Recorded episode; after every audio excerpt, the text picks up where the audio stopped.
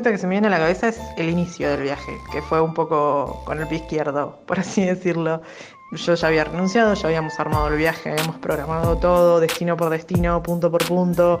Este, se venía con nosotros un par de días nada más, entonces queríamos aprovechar el viaje al máximo, que las escalas fueran poco tiempo. Bueno, viste cuando diagramas todo, cual rompecabezas.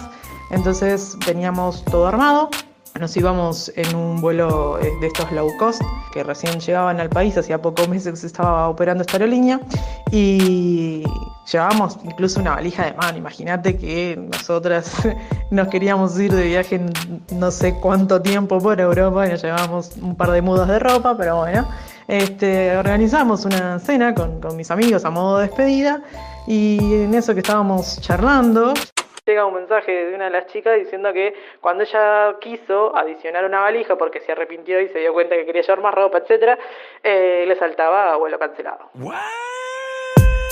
Nada, imposible, imposible, me fijo yo, a mí todavía no me figuraba nada, dije, no, bueno, a lo mejor fue momentáneo, nada, se actualiza dos minutos después, vuelo cancelado. No, ¿qué, qué, pasó? ¿Qué, ¿Qué, hacemos? ¿Qué no hacemos?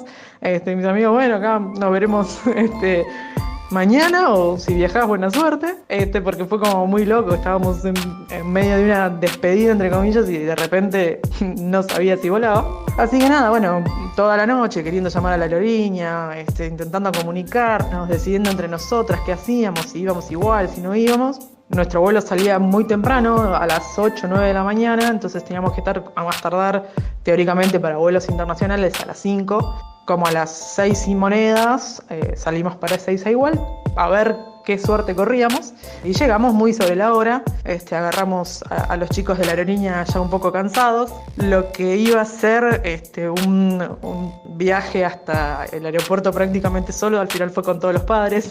Y nada, después de, varias, varios minutos de discusión con los operarios de la, aerolínea, nos terminan concediendo, por eso te digo que los agarramos un poco cansados, porque habitualmente cuando sos de menos de tantos kilómetros no te suelen conceder esto de los hoteles para que esperes la resolución de tu vuelo, nos terminan otorgando un hotel. Así que por ahí mi anécdota de viaje fue que mis vacaciones, o bueno, en ese momento era nuestro viaje soñado, este, arrancaron con dos días en un hotel cinco estrellas en Puerto Madero.